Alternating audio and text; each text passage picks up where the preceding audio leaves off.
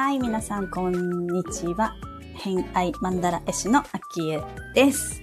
えっ、ー、と、今日はのびフェスボリュームツーということで、えー、エントリーさせていただいて、ご縁をいただき、配信させていただいております。今日はライブ配信をしております。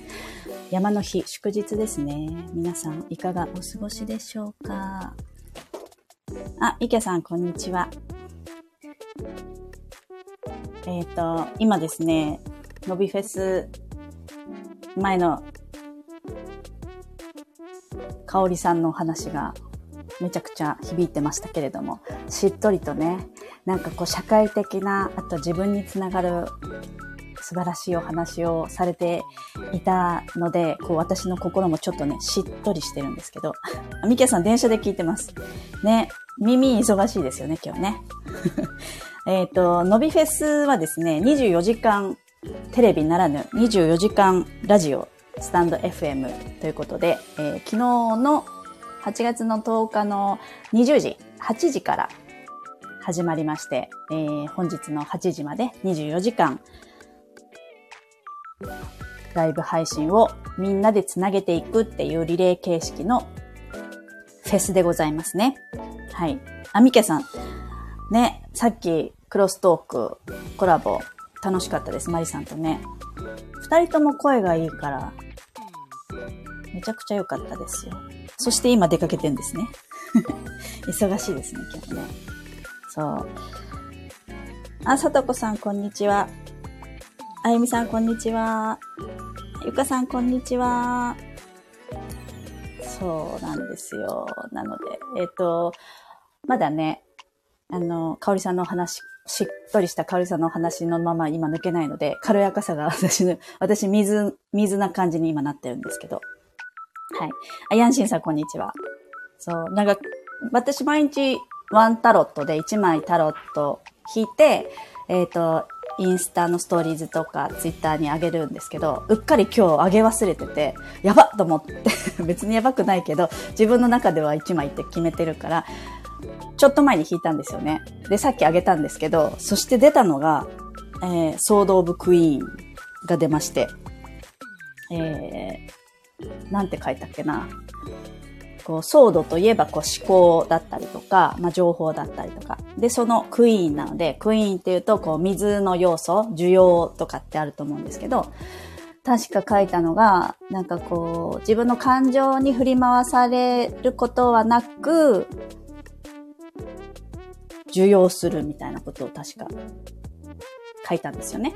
なんか、皆さんこう、ちょこちょこね、まあ夜はちょっと私寝ちゃったんですけど、えっと、皆さんのお話をちょいちょい聞かせていただきながら、いろいろ家のこととかね、今日やってたんですけれども、まあ皆さんやっぱりこうね、感情、水の要素でお話をしているなっていうのも内容としてはあるんですけど、でもやっぱりのびフェスいっかいめもやった経験をされてる方も多いですし、まあ皆さんね、交流がある方が多いと思うので、まあその中でのこの軽やかさっていう、昨日のね、のびさんの、えー、前夜祭でも言ってましたけど、軽やかさが何か感じる、前回とは違う軽やかさ、緊張もちょっと抜けてるんですかね。まあ私も同じくなんですけど、はい。あの、緊張が抜けた軽やかさの上に、こう、ベースメントとして水がある感じ。たまりませんね。はい。えっと、コメント見ます。えー、あのびさん、こんにちは。よろしくお願いいたします。あいこさん、こんにちは。いらっしゃいませ。ゆみこさん、こんにちは。さきまるさん、こんにちは。えいこさん、あきえさんの安定感。ありがとうございます。安定してますかね。なんか昨日のあの前夜祭の時、前夜祭の時、私手帳にも書いてたんですけど、あの、メガネを買いに行ってたんですよね。その日。昨日か。昨日メガネ買いに行ってて。で、えっと、こうメガネを、すごい目悪いわけじゃないんですけど、こう外で運転する時とか、映画館で映画見る時とかには、メガネがあった方がくっきりしっかり見えるから安心みたいな感じのメガネの使い方をしていて、で、基本こう仕事、iPad でマンダラを描いてる時とか仕事の時とかは、あの、チャクラグラス作っていただいてるんで、こう、近場のところに集中できるように少しプリズムを入れていただいて、布を、あの、使ってるんですよ。で、それ、こう、カラーも入ってるんで、サングラス的に夏はこうよく使ってるんですけど、普通のメガネが、まあ、結構長く使ってて、悩みがですね、こめかみのところが痛いとか、あとノーズパッド、鼻のところに跡がつくとかがすごくもうストレスになっていたので、新しいの変えよう変えようとは思っていて、昨日行ってきたんですよね。で、その昨日メガネ作りに行ったら、まあ、夏休みだからなのか、なんかメガネ屋っていつも混んでません？私見るたびいつもめっちゃ人いるなっていつも思うんですけど、昨日も多くて、で、私一人で昨日行ってきたんですけど、まあ、メガネこれにしようと思って決めて、えー、作ってくださいってやったら、ちょっと待ち時間が長かったんですよ。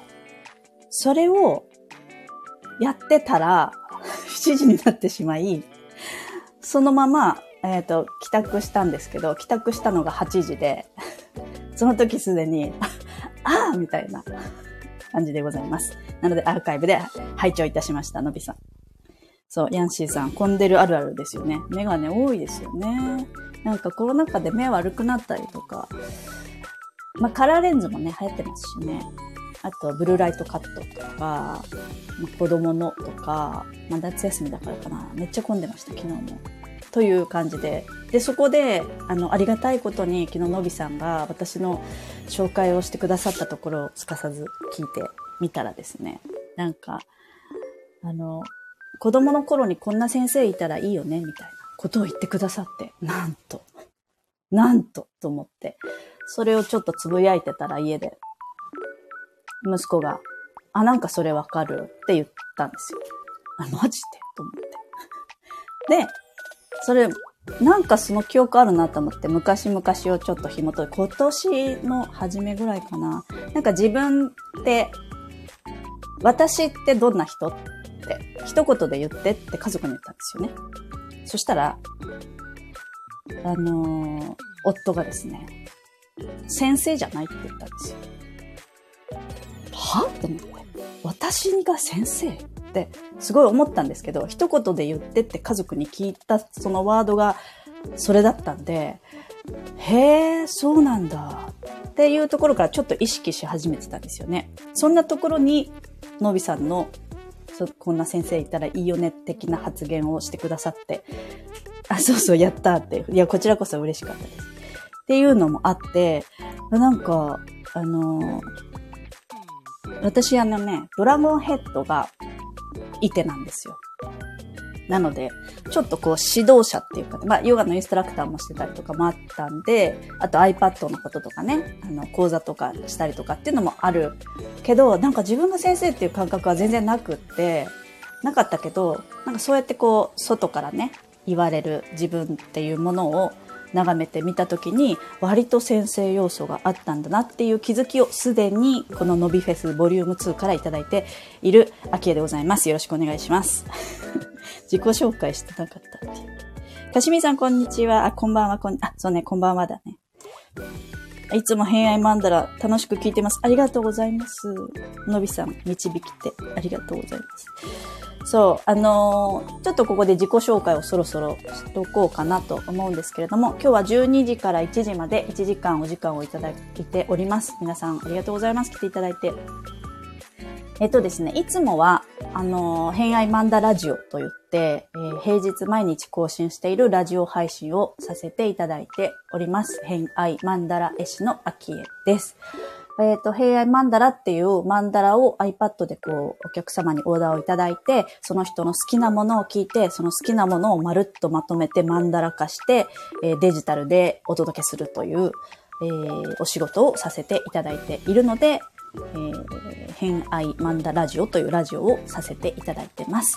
で、ゲストの方に来ていただいて、まあ、好きなもののお話を聞き、えー、それをこう、平日に配信しながら、そのゲストの方が次に推したいお友達を紹介していただきながら、こう、呪術つなぎにつないでいっている番組をさせていただいてるんですけれども、なのでね、なんかあの、別にタイトル変えてないんですけど、なんかこう、最近、あの、アイコン変えたんですよね。気づいた方いますかね。アイコンを元さんに変えてもらっってたもちろんアイコンめちゃくちゃ気に入って、えっと、インスタのアイコンはそちらなんですけど、この間、そう iPad でまた落書きで遊んでて、イラストレーションフォトグラフィーって言って、写真に、えっと、こう、絵を描いていく背景だったり、あと洋服のシワだったりとかっていうのをやるのを、あの、YouTube で見てて、それを私も遊んでやってたんですよね。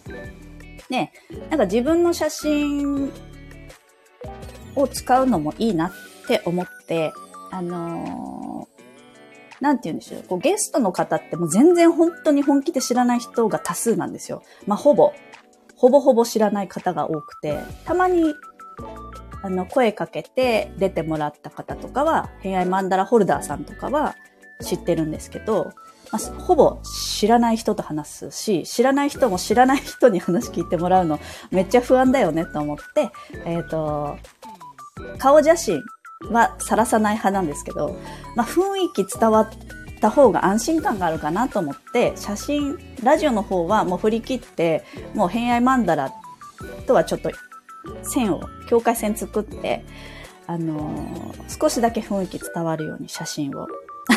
のびさん気づいてました。嬉しい。そうなんですよ。なので私の写真、カメラを構えてる写真に、こう、イラストをちょっと描いて、雰囲気。あとは何のラジオ番組かなっていうのもわかるように、偏愛マンダラジオだと、まあ、ハテナがつくと思うので、えー、今日も誰かの星と推しっていうちょっとサブタイトルをドンと入れて、えー、今日も誰かの星のことと推しのことを話してるんだろうなっていう番組わかるように、ちょっといろいろこう、テコ入れを今している最中でございます。はい。今ちょうどあの、土のグラトラが、じわりじわりと、今日もう入ってますかね。あのー、土のグラトラ、土の星座が、お牛座と乙女座とヤギ座さんですね。そこに三角形がちょうど、あの、お空の中でできてくるので、そうすると、こう、地固め、ベース作りのシーズンに、今ね、入ってるので、えー、少しこう、自分の居場所とかっていうのを整理整頓して、し始めたいんだろうなっていう感じ。急に思い立ったんですよね。そう。なので、偏愛マンダラジオというラジオは、そういった形で、少しずつちょっと調整を、来週はいっしゅうかん、配信、えっと、収録配信はストップ、お休みさせてもらって、まあ夏休みなので、させてもらって、えっと、そこで少しね、調節して、インスタグラムの投稿だったりとか、うーんと、配信の仕方みたいなものを今ね、変えてるところでございます。はい。です。ちなみに私は土星座が一つしかございませんので、あのこの力を借りてやらねばということでございます。みんな土ありますかね。そう。ね、あの、モーニングヤギ、素敵ですよね。全然話変わりますけど。なんかああいうミキャさんのモーニングサンライズみたいな、モーニングガメとかですかね。モーニングヤギみたいな、なんかああいうタイトルコールいいなと思って聞いてました。皆さんね、声がいいから、エフェクトとかも使って、楽しいのびフェスを楽しませていただいております。はい。えーっとですね、まあ、この辺で、そろそろ、テーマの話をしたいかなと思っています。えー、今回ののびフェスボリュームツーのテーマがほっとする感覚ということで、えー、皆さんほっとする感覚についてお話をね、昨日からしていただいしているのを拝聴しまして、なるほど。割とこうやっぱ一人の時間みたいな方が多いような気がしたんですけど、どうですかね。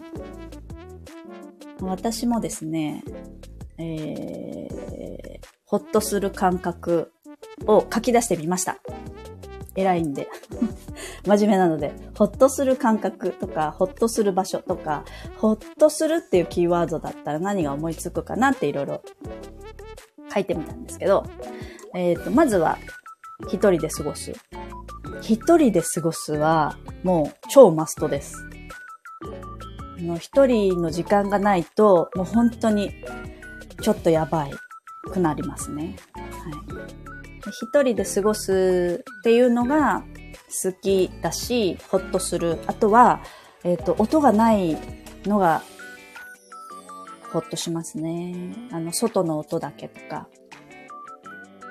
えっと、音楽もない方が集中できて安心します。結構ね、こう入ってきちゃう。何でもこう、そっちに持ってかれちゃいがちなので、あのー、ない方が、静かな方が好きですね。はい、あとは、えっと、風を感じる場所。えー、基本常に窓全開ですね。窓が全開で、あとは風を感じるような広々としたところだとか小高いところっていうのはすごくホッとします。うん、なんかでもホッとする、そのね、なんか、あのー、風を感じるで言うと、あとなん、なんだろう、昔からちっちゃい頃どうだっただろうってちょっと子供の頃も遡ってみると、なんかやっぱり感情とかそういう安心とか潜在意識的な安心感っていうとやっぱ月星座だと思うんで、えー、月星座は私水亀座なんですよね。で、太陽も水亀座なんですけど、えー、っとね、まあ、風星座が強めなんですけど、子供の頃を振り返ると、よくね、あの、私二人姉妹なんですけど、姉がいて、二人姉妹なんですけど、昔はあの子供部屋が一つだったんですよ。中学ぐらいになったら一人部屋になったかな。それまで二人部屋だったんですよね。二段ベッドとかで。で、えっと、よくやってたのが、えっと、屋根に登ってぼーっとすることをすごくよくやってたなって記憶が蘇ってきて。で、やっぱりそれ遠く見晴らしが良かったり、風を感じたり、まあ、一人になれる完全に。あと、うーん、やっぱり家っていうのが安心感があるんでしょうね。まあ、ちっちゃいっていうのもあるんですけど、こう水瓶座って割と、あの、寂しがり屋さんなので、ほっといてほしいけど寂しがり屋さんなので、なんとなく安心している人、安心できるような人が近くにいながら一人でいるっていうのがすごく大事な要素かなと思うんですよね。あ、さとこさんもやってました。屋根でぼーっと。やりますよね。一軒家でもうにかいに部屋があって、もう窓開けたらすぐ屋根だったんで、すぐそこに行ってましたね。体育座りして、滑り落ちるんじゃないかってちょっと思いながらも、やってました、やってました。うちは、実家が埼玉なんですけど、子供の頃はほんとね、目の前が田んぼとかで何にもなかったんですよ。今も住宅街になっちゃったんですけど、田んぼで見晴らしも良く、景色も良かったので、そこにいつも空を見てましたね。そう。何の話しようと思ったっけな。あ、そうそうそうそう。なので、あの、安心できる人がいる中で一人でいるっていう、超贅沢ですよね、それってね。だから孤独は多分苦手なんですよ。一人旅とかも多分苦手なんじゃないかな。なんか、うん、そんな気がする。オーストラリアにワーキングホリデー行ってたんですけど、オーストラリア行った時とかも一人でこうラウンドして旅をする時、やっぱ不安の方が、ワクワクより不安の方が強かったような気がします。で、誰かが一緒に行ってるけど別行動みたいなの方が、ね、規制がある中の自由派なんで、全くの両手放しの自由は、多分、いて座さんとかって両手放し自由がワクワクするんじゃないかなって思うんですけど、どうですかね。私はなんかこう、規制があって、真っ白の紙が、はい、これ何でも書いていいよっていうよりも、塗り絵があったらそこから枠からはみ出たいみたいな感じの派閥ですね。そっちの方が安心するし、自由でいられる感じがするかなって思っています。なのでね、こう、中学、高校とかは、まあ女子って群れるじゃないですか。あの、一緒にトイレに行ったりとか、一緒に帰り帰ろうとか、あれはしないタイプで、群れない女でしたね。群れず、あの、動物占いも狼なんですけど、団体の中にいるけど、群れずに、一人でいる。まあ、一人でいるっていうか、団体の中にいるんだけど、入ってないみたいなことが多いですかね。うん。なんかこう、グループできるじゃないですか。クラスの中で、女子の、こう、仲いいチーム、さんにんとかごにんとかのグループを、特別ここっていうのがなくて、点々としている。点々と渡り歩いて、特別仲のいいグループはないけど、どのグループともある程度仲がいい人でした。さとこさん、狼一緒です。いろいろわかりみが。本当ですか？わかります？多分ね、やっぱり一匹っていうか、一人はマストなんだけど、寂しがり屋さんなのかな？結局ね。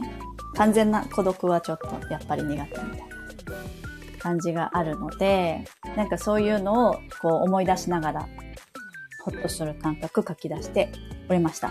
でもあと意外と、あとなんだろうって思った時に、あの、反対のことを考えたんですよ。逆に安心できないとか、ホッとできない、えー、心がすごくザワザワするような場合って感覚ってどんな時かなって、よくあの手帳とかでもやるんですけど、私手帳が大好きで、手帳なんかもこうやりたいことをね、なんかこう自分らしさとかやりたいことやりましょうみたいな感じのこの世の中ですけれども、やりたいこと特にありませんっていう人も全然いると思うんですよね。私も昔そうだったんで、やりたいことがないよっていう人は、じゃあやりたいことを探すためにどうしたらいいのっていうと、やりたくないことを書いてみると、やりたいこと見えてきたりするんで、えっと、今回も、ほっとする感覚じゃない方を探してみたんですよね。で、書き出したのは、えっとね、時間が決められている。えー、大人数で意見を求められる。大人数の中にいて意見を求められる。あとはリーダーシップを取る。みたいな。そうそうそうそう、やりたくないことをメモすると、あ、やりたいことっていうのが見えてくるっていうふうに言われてて。まあ、それでもね、やりたいことがなければ、やりたいことがある人を応援すればいい、いいんですけど、やりたいことを応援してるうちに、まあ、自分もやりたいことが出てきたら、応援した人から応援してもらえるよみたいな流れがありますね。で、その逆を考えたときに安心できないのがそれらだったので、もう完全に、こう、自由じゃないのは本当ダメなんだなって思いました。はい。でもね、こうやって話してると、その孤独の一人じゃなくて、安心する場の中の一人、えー、同じ空間の端っこに佇む女がホッとする場所なんだろうなっていう感じでございました。皆さん結構出ましたよね、きっとね。なんかこうね、もうリーダーシップを取るとか、ほんと全然びっくりするほどワクワクしないんですよね。あ、あきさんこんにちは。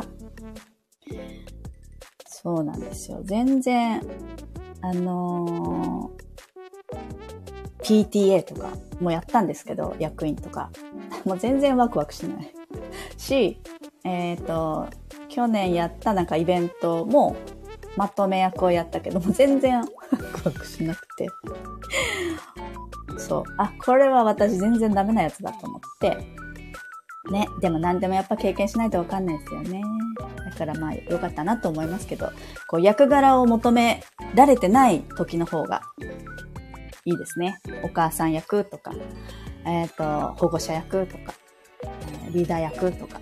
役求めないでほしいなっていうのが逆の方で出てきたので、えー、やっぱりこう自分でやりたいことを決めてやるっていうのも多分きっとこうホッとする安心要素の一つでもあるんだろうなっていうのを感じております。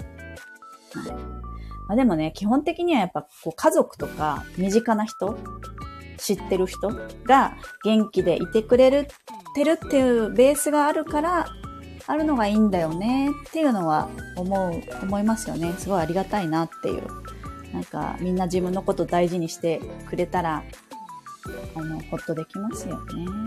そうだからみんなみんなが自分大事にして安心して暮らせているのを作る社会、さっきねあの私の前の香織さんが言ってましたけども、自分が見たい社会にする、自分が見たい社会って何だろうみたいな問いを投げてくれたと思うんですけど、なんかそれを今話しているうちに思ったのは、そういう私はねこの半径さんメートル以内というか自分の手の届く範囲の人たちが幸せになることをしていきたいっていうカニ座のね エムシー カニなのでというのがある、ありますので、その人たちがうーん幸せで安心できる場作りっていうのを多分ずっとやっていくんだろうなっていう気がしております。だからなんか遠く大人数でとかっていうのは多分、うん、性には合ってないのかなっていう感じはしてますね。はい。あとはね、自分のネイタルチャートの話をすると、えー、ほぼネイタル下に天体があるんですね。半分より下に天体があるので、もうとにかく家、家とか自分の居場所で楽しいことするのも、えー、お仕事するのも、整えるのも多分好きですね。うん、そこは安心ポイント。家は安心ポイント。私は土星に制御されているので、蟹座土星なんですよね。なので、えー、とにかく家でゆっくりして、ゆっくりっていうか自分のしたいことを自由にさせていただいている今はとても幸せでございます。はい。あとは、えっと、ドラゴンヘッド、お羊座ですね。ドラゴンヘッド、お羊座に入りましたね。なので、ドラゴンヘッドのお話もできればと思いますが。あまるげんさん、こんにちは。はい。えっと、そうですね。ドラゴンヘッド。ドラゴンヘッドは、私ね、ななハウスなんですよ、羊。で、もういち対いちだったり、パートナーシップだったり、ななハウス、なな、ななハウス ?なな、はちかな？ なな かなだったと思うので、ななハウスなんですけど、なんかこの、まあ、ヘアマンダララジオ自体もゲストをお呼びしていち対いちでお話をさせていただいているので、まあ、ななハウスらしいなって思いながら、えー、やってるんですけれども、なんか、某ユージさんのお話の中にもありましたけれども、あんまり多分、えっと、星団のお話なので、詳しくは言え、言っちゃダメなやつだと思うんですけど、こう、偏愛マンダラジオは自分の好きを話す番組なので、なんか、どんどんね、自分の好きを話す、話す場を広げてもいいのかななんてちょっと思ったりしております。なんか、いつもこう、呪術つなぎにお友達を紹介していただきながら番組をこう続けているんですけれども、なんかこう、し、シーズン的に、期間限定で、偏愛マンダラジオ、喋りたい人、ディーエム もらって喋る、ライブで喋るっていうのもありかなって、ふとさっき思う、思いましたね。なんか、つなぐっていうのはちょっとね、こう、たくさんの人がこう、今、保留状態でいたりするので、難しいかもしれないんですけど、なんか自分の好き喋りたい人とかいますかね？自分の好きを発信したい。なんかもうただただ自分の好きを話すってなかなかないんですよ。あのー、出ていただくとわかるんですけど、自分の好きって、意外と自分の友達とか家族の好きなことって意外と知らないことがやっぱり多いので、あのそれをね話す機会ってあんまりないんですよね。ねみけさんも出ていただきましたけども、そう聞いてもらいたい、話したい人いっぱいいると思うね。聞いてもらうのすごく嬉しいって言ってくださる方が多いので、あのー、私喋りたいっていう、えっと、ちょっと収録配信ではなく、そういう場合ラジオ、えっと、ライブ配信しようかなと思うんですけど、やってみたいって方、もしいたら ディーエム ください。今ここに来て、聞いてる人限定で、あのー、出たいよっていう人、あの、のびさん誘ってんすけどね。のびさん、のびさんのタイミングでぜひ、のびさん出てって言ってよ。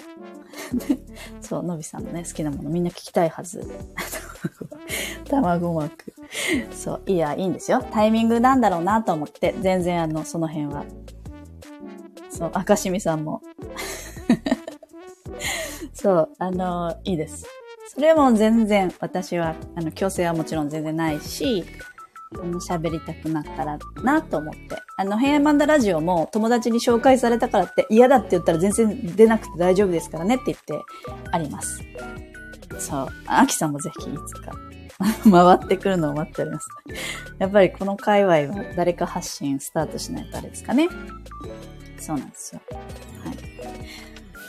なのであのそんな人は声かけてください。 ディーエム で、あのー、好きなものの好きなものを自分で書き出して、自分って何が好きなんだろうって見てみると意外といろんなものがで見えてきたりするし、あの一応ヘアマンダラの中ではあの月星座と金星星座にフォーカスを当ててるんですよね。で、月星座がこう潜在意識だったり自分の、まあ、心だったりするんで、その自分のまあ、幼少期に育まれる天体っていうふうに言われてるので、小さい頃に慣れ親しんだものだったりとか、えー、癒しに感じるもの、これあるとなんか落ち着くんだよね、みたいなものが月星座。そして金星星座はこうワクワクしたり、ときめいちゃったり、もうなんかこれ純粋なに手が伸びるもの、あ、なんかこれ好きみたいな。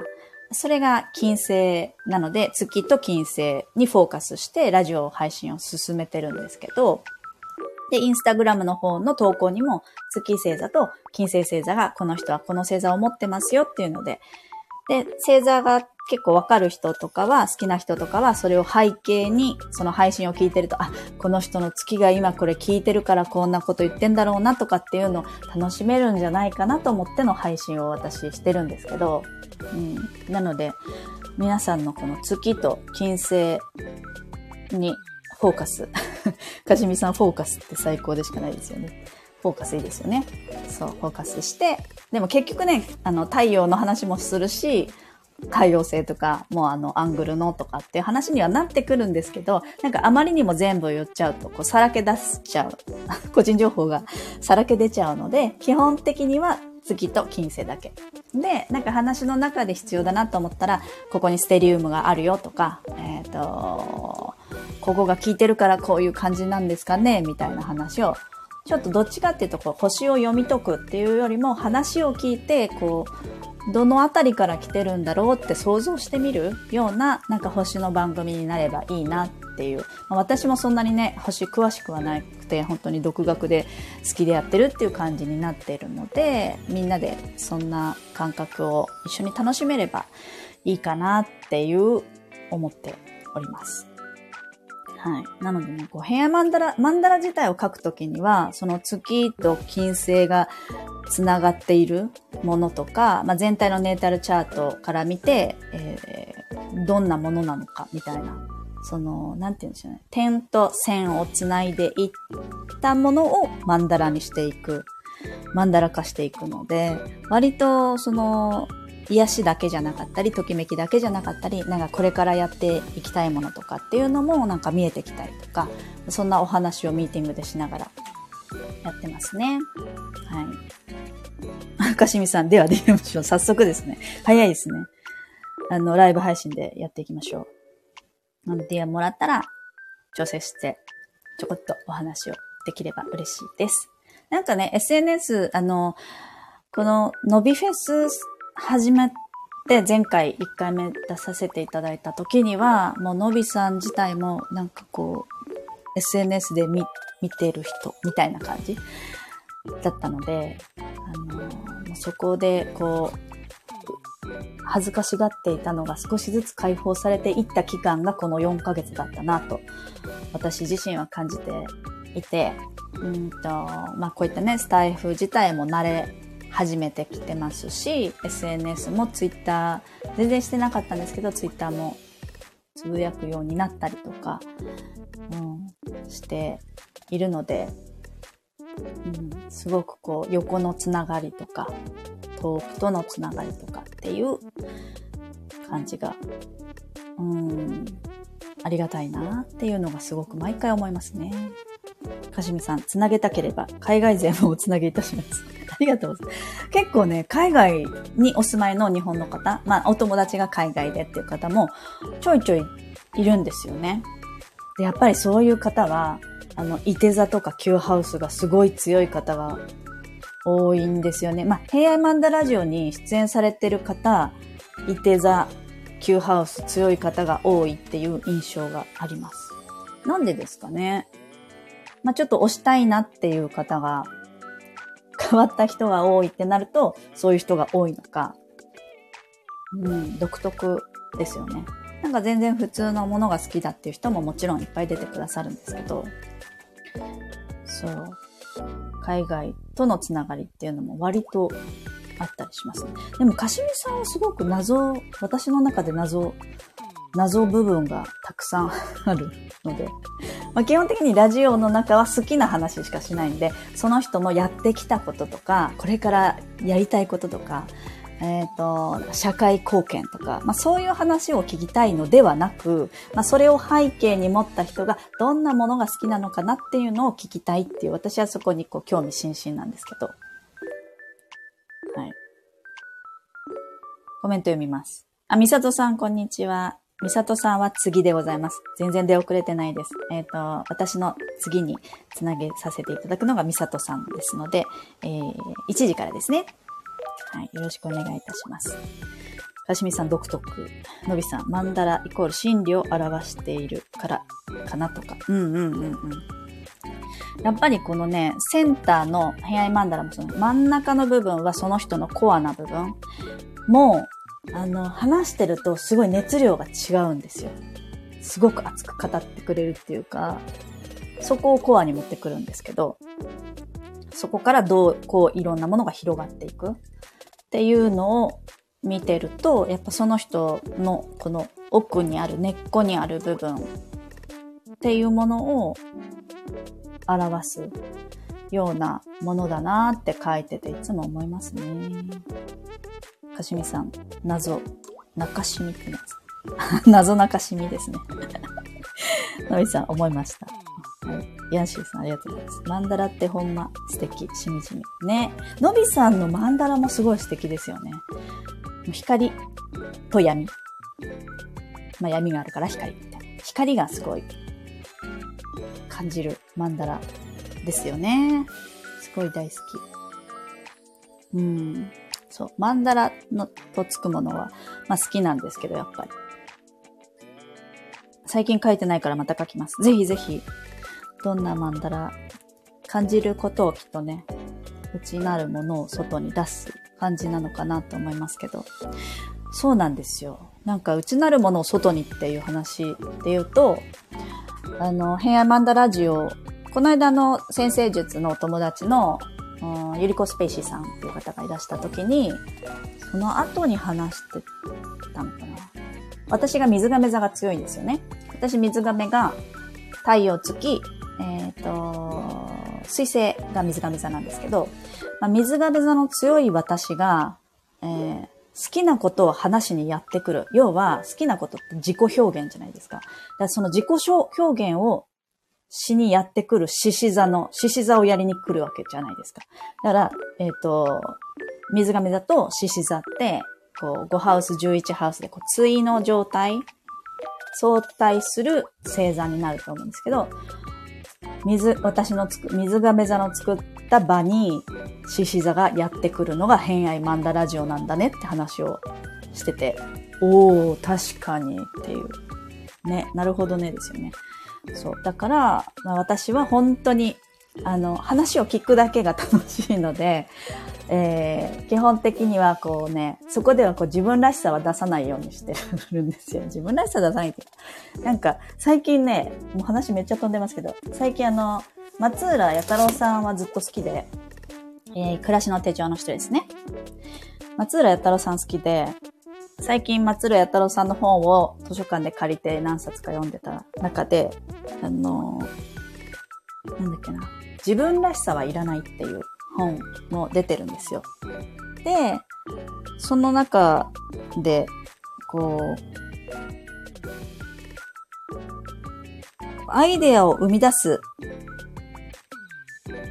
時には無知でなければいけないよみたいな話なんですよね。なんかこう自分らしさ、自分が学んできたこととか、えっと、携わったもの、あとは知識、経験みたいなもの、まあ自分らしさっていう、まあ自分でじ今まで作ってきた自分っていうものを一回なくして無知な状態になることが大事。そのまっさらな状態、プライドだったりとか、そういう自分らしさだったり、自分をゼロにすることで、ある種こう自己否定をすることで、その新しいものに出会える、新しいものを自分の中に取り入れる感覚を、えー、素直に受け取ることができるよ。そこからアイデアが生まれるんだよ、みたいな話を。っていう意味で自分らしさはいらないんですけど、こう自分の心で考える。なんかこう知識とか経験が邪魔をする頭ですよね。要は思考。思考の上で考えるんじゃなくて、えー、心で考える。この人とか、そのユーザーもそうですけど、相手の人がどうやったら喜ぶのかなっていうのを、知識じゃなくて心で考えてみるといいよみたいな本だったんですよ。めっちゃいいじゃんと思って。めっちゃいいじゃんと思って、それ読んでたんですけど。そう。っていう意味で、あのー、ヘアマンダラジオで聞くときには、なんかこう、知ってることを話してくださるときには、ついうっかりね、あの、私もマウント取るじゃないですけど、あ、それ知ってますみたいな感じになっちゃうんですけど、まあ、知らない人も聞いてるよなと思っているのもあるし、あのー、そういった自分らしさを私が出すんじゃなくて、みんなが出しに来る場だなと思っているので、なんかあまりこうガツガツ出さないようにしようっていうのを考えつつも、だけれども、まあ、自分としてのアウトプット、自分もだ出すっていう場にはしたいから、なんかあの話を聞くときはもう全部受けで聞くんですけど、アフタートークとかなんかそういうところではもうちょっと自分のことを、自分の意見というかね、感想じゃなくて意見みたいなものを言う訓練としてもアフタートークもっとやっていきたいなと、えー、今思っている変革期ですね。内側の。もう本当に今最近ずっと家にいるんですよね。なので、内側っていうか、なんて言うんでしょうね。なんかいろいろベースが動いてる感じでございます。はい。そんなシーズンなんだなと思って、あんまりこうなんか、うんと、新しい革新的なことを、偏愛マンダラを書き始めた頃とか、さんねんまえぐらいとかは、なんかこう、うんと、天皇制的な、斬新なアイデアで改革するみたいな勢いがないよなーって、で、ここ、年に入ってからぐらい思ってて、それを取り戻そうと思っていたんだと思うんですけど、あ、違うわと思っているところ。それを受け入れ始めて、今は本当に何にもしない、何もしないわけではないんですけど、まあ基本こう、あの、アイデアを出して新しいワークショップするとか、そういう時期じゃないんだなっていうのを今、感じている感じです。はい。みきゃさん、アフタートークがいつも興味深いです。あ、ありがとうございます。なるほど、そういう構造だったのですね。そうなんですよ。ね、なんか別にお金になるわけでもないし、あの仕事でももちろんないからなんでやってんのかなっていう感じじゃないですか。そう。でも楽しいからやってるんですけど。楽しいからやってるんですけど、もう少しこう、こう、仕組み化というか、あの、そこに意志をもっと込めて、えー、楽しいからやってるんじゃなくて、もうちょっとこう、こう、作り、作っていきたいなって、一つの形をにねんぐらいかけてやっていきたいなっていうのを、なんか考えている時点で、ちょっと土っぽいですよね。コツコツ積み上げるみたいな。そう。でも私は、えっと、エレ、えっと、ネイタルチャートで言うと、風よん、水よん、土いち、火いちなんですよね。もう完全に風と水の女なので、あの、感情を寄り添いながら軽やかにみたいな感じなんですけど、ちょっとね、土見、この土のグランドトラインキー、土の感じ、あとね、えっと、お牛座、木星期ですから、ちょっと土見を活かしながら、いろいろ形を作っていきたいなって思って。あきえさんの脳内を知りたいのです。私の脳内はかなり楽観的ですよ。でもね、アフタートークでそういう話ができたらいいですよね。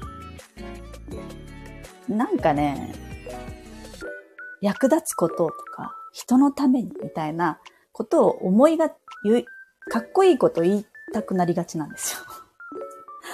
違う違うと思って。かっこつけるんじゃないよっていう私がこうね、囁くんですよね。もっとふざけたい大人になりたいんですけど。はい、そう、風と水でございます。風と水の女です。こんな感じかな。あと最近のお話を、全然ほっとするお話じゃなくなってきましたけれども、いちじかんとね。えーっとですね、最近よく思うこと話していいですか？なんか子供がちゅうさんなんですよ。中学校さんねん生。受験ですよね。で、そこまで、私ちっちゃい頃の記憶があんまりなくて、えーっとね、にねん生以下とかはもう全然記憶がなくて、ちゅうさんぐらいになると覚えてることももちろんあるんですけど、なんか自分の中学校さんねん生って皆さん何してましたか？覚えてますか？なんか自分の子供が中学校さんねん生とかになると、自分の中学校さんねん生振り返れるなって思って、こうシンクロさせてね、まあ、学校の内容とかもちろん違いますけど、まあ、男子と女子で違うかもしれないけど、振り返れるなと思って、えー、自分のちゅうさん何してたかなって思ったんですよ。ね、何してました？中さん、じゅうよん、じゅうご？ 私ね、あの、ポエマーでしたね。めっちゃ詩書いてた気がする。なんか、小学校の頃は交換日記的な漫画とかを友達と書いてたりして。で、中学校になったら、やっぱね、あの、恋とか入ってきますから、長電話めっちゃしてたなっていう記憶と、あと、割と、なんか今よりも、あの、死が近かった印象。死についてすごく考えた、た考えてたなーって記憶があります。あの、違う意味で今の方が死が近いんですけど。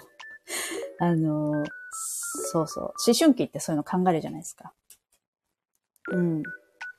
あとは詩を書いてた。で、詩を書いて友達に見せて友達が泣くみたいなことをやってた記憶があります。かしみさん、親と進路のことで激突して思わずカバンを乱暴に振り回したら壁に穴が開きました。それびっくりするよね、多分。思わずだから、穴が開いた時とか、開くと思わなかったし、みたいなね。自分の隠されたパワーに気づくみたいな瞬間でもありますよね。あ、なんか、そうそう。自分のその心と体がちぐはぐしている時期でもあるから、あの、そういうこともありますよね。思わずやったのが大惨事になっちゃったりとか、大事件になっちゃったりとか、そういったことありますよね。壁が空洞だったなんて、ありますね。あの、ほんと板一枚なのね。実は壁紙の向こう側とかね。あるある。うち、今マンションなんですけど、あのー、転、転勤で人に貸してて、帰ってきたら、あ、帰ってきたらじゃない。転勤に貸してて、えっと、その人、貸してる人が退去するっていう時に、えー、不動産屋さんが今の現状こんな感じですって写真撮ってくれたやつの壁に、えっとね、その時中学校の息子と小学校高学年の息子の二人兄弟がいるよにん家族に貸してたんですけど、あのバリバリ壁に穴開いてました。多分そういうことですよね。激しいと思って。あと、なんか、扉とか壊れてて、激しいと思って。それは思った。まあでもそういうことありますよね。私もなんか壁殴ったりとかしてた記憶ありますもん。激しい。反抗期ですよね。いや、反抗期しっかりあって楽しいですよね。振り返ると。という。壁穴は王道だったんですかね。きっとね、壁穴は。壁穴は多分人生で一回は開けるんじゃないですかね。皆さん、どうでしょう。結構ね、あのー、エネルギーが余っちゃうんですよね。反抗期の時って。そのエネルギーのはけ口を、こう、アナーキーなはけ口を、どこにするか。でも今、子供は反抗期、ないんです。ないっていうか。まあ、自由にできてるからでしょうね。うちはもう本当に自由な感じなんで。水亀一家なんで。はい。ティーンは有り余ってますよね。そう、エネルギーの塊ですからね。エネルギーの発散をどうするかっていうのが、ティーンですよね。いいね、ティーン。はい。まあ、そんなことをしているうちに、じゅうにじごじゅうさんぷん、そろそろ、みさとさんが準備を始める時期かな。緊張してるかな。ね、慣れ、慣れないと緊張しますよね。スタイフって。私こうやって考えるとなんかライブもちょっと慣れてきたかなっていう感じがします。そう。あの時のエネルギーを今くれたらもっと有効に使えるのに。確かに。あんなに、あんなにね、パッションすごかったティーンのあのエネルギーは一体どこに使われたんでしょうね。でも、そういうエネルギーをずっと持ってる人ってきっといますよね。あの、やっぱ社会で私がやらねば、みたいなエネルギーを持ってる人って、あ、ゆりさんこんにちは。いると思うんですよ。そういうのは、そういうのはやっぱ火が強い人なのかなっていう気が。あの時は無駄に使いました。エネルギーね。いやー、いやでも楽しかったですよね、きっとね。エネルギー。今は本当にエネルギー、なんかこう、私手帳が好きなんですけど、朝手帳のちょっと、あのー、やつをやってて、あのー、その人はメンタルが不安定だ、みたいな感じを言ってたんですけど、私も全然怒るとか、悲し、まあ、悲しむとかありますけど、怒るとか、大喜びするとか、感情がすごく触れる時が少ないなと思っていて。うん。恋愛一直線。みさとさん、いちじからよろしくお願いします。バタバタ。ね、みさとさん頑張ってください。遊びに行きますね。そうそう。えっと、そうなんですよ。なんだっけ。そう、感情がね、揺れることがあんまりなくて、多分それは、こう、私のサビアンシンボルは、あの、両手を、両手足を動かす大きなクマなんですけど、太陽のね、サビアンシンボルは。だから、コントロールする。あとね、月も、水圧系かなんかなんですよ。もう本当にこうコントロールして管理するみたいなのが、あの、多分私の志としたり、安定としたりするところがあると思うんで、あの、だからなのか、そういうことをよくよくやってるな。だから手帳とかもそうなのかなって思いますけど、コントロールはしたいがために。あ、かしみさんも手帳好きなんですね。いや、手帳はね、かけてなくてもいいんですよ。大丈夫、大丈夫。そう、手帳シーズン、これから手帳シーズンなので、新しい手帳はもうすでににさつ用意されているんですけれども、それをくがつに入ると、えー、内職が始まりますね。いや、いろいろと仕込むんですよ。手帳の準備、カバーのピッチンかけたりとか、えーと、タグみたいなのつけたりとか、しおりにチャームつけたりとか、そういうのするので。あ、ね、のびさんも手帳好きですよね。そう。爆走してて振り返れてません。そう、忙し、走ってんだなっていう感じですよね。手帳が白い時って、そうそう、走ってるなっていう思い出です。思い出のページです。えーほっと一息、時間が私も必要でございます。ねえ、いいですよね。手帳タイム大好き。あきえさんの、あ、あきさん。あきえさんの手帳アレンジ動画好きです。ありがとうございます。ね、あれもまた、ちょっと手帳シーズンに入ると手帳のことを言いたくなるので、えっと、インスタグラムが手帳の文具とか、手帳ネタばっかりに私はなるんですけど、そうなんです。という、アレンジ動画。興味深い。そう。あのー、こういう風に使ってますとか、今年はこんな風に使おうかなと思ってますみたいなのをシェアする投稿が結構くがつになると増えてきます。日本オプションが多くて、ああ、海外は少ないのか。なるほど。売ってるのがね。やっぱり英語の手帳なんですかね。暦とか、全然違いますよね、きっとね。英語だとね。時間の軸も違いますよね。私、時間軸が朝のもうほんとよじとかから始まるやつじゃないとダメで。文具の質が悪いです。多くて大きい。その辺にちょっとときめき感じる人だとストレスですよね。まあ、ネットもありますしね。今はね、いろいろ買えますよね。そう、手帳など。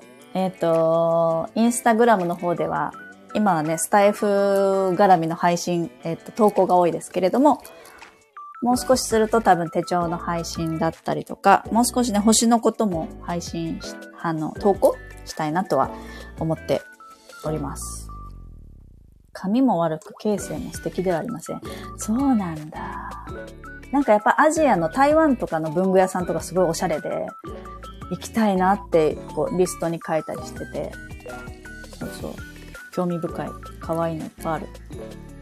あ、手帳はいつも日本のものを使ってるんだ。そう、台湾もね、いっぱい文具屋さん可愛いんですよ。おしゃれなの。あ、みさとさんが始まりましたかね。始まりましたね。はい。ということで、えー、偏愛マンダラジオの方は、今日はいちじまで、何話したんだろうって、私ちょっと記憶ないぐらいなんですけれども、うまいこと話したかな。なんか、今度ね、おすすめ教える教える感じでございます。あと、昨日買ったメガネの話、最後しようかな。昨日買ったメガネ、エアーフレームって買ったんですよ。あの、名前のやつ。エアーフレームは、すごくないですか？風の骨組み、風の枠、枠組みみたいな。感じだなと思って。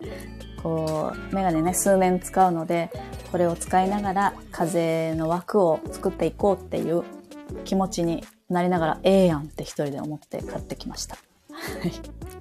というまとめで終わっていきたいと思います。はい。あ、もうぜひぜひ、かしみさん、つけてないようなメガネ。まさに風。そう。エアーフレーム、えー、ジーンズで買いました。そう、ええやん、ええやんでした。で、えー、ということで、いちじになりましたので、次、みさとさん、えー、配信、今ね、スタートしてると思いますので、ぜひぜひ、えー、遊びに行ってみてください。私も行きたいと思います。はい、ということで、偏愛マンダラ絵師のあきえでした。今日参加してくれて、あの、来てくれてありがとうございました。そして、のびフェスも参加させていただき、ありがとうございました。これからはちじまで、皆さんでまだまだ楽しんで、ツイッター、えー、ツイッターもね、あれおめでとうございます。なんだっけ、あの、あれね。はい、ありがとうございました。ということで、そうそう、ね、伝わってよかった。あれで伝わってよかった。あの、びっくりしました。はい。ね、びっくりしましたよね。はい、ありがとうございました。ということで、偏愛マンダラ絵師のあきえでした。では、あの、出たい、や、やりたいよ、好きなこと話したいよっていう人は ディーエム ください。お待ちしております。ではでは、あー、のびさん、ハートありがとうございます。ではでは、素敵な午後お過ごしください。くまーん。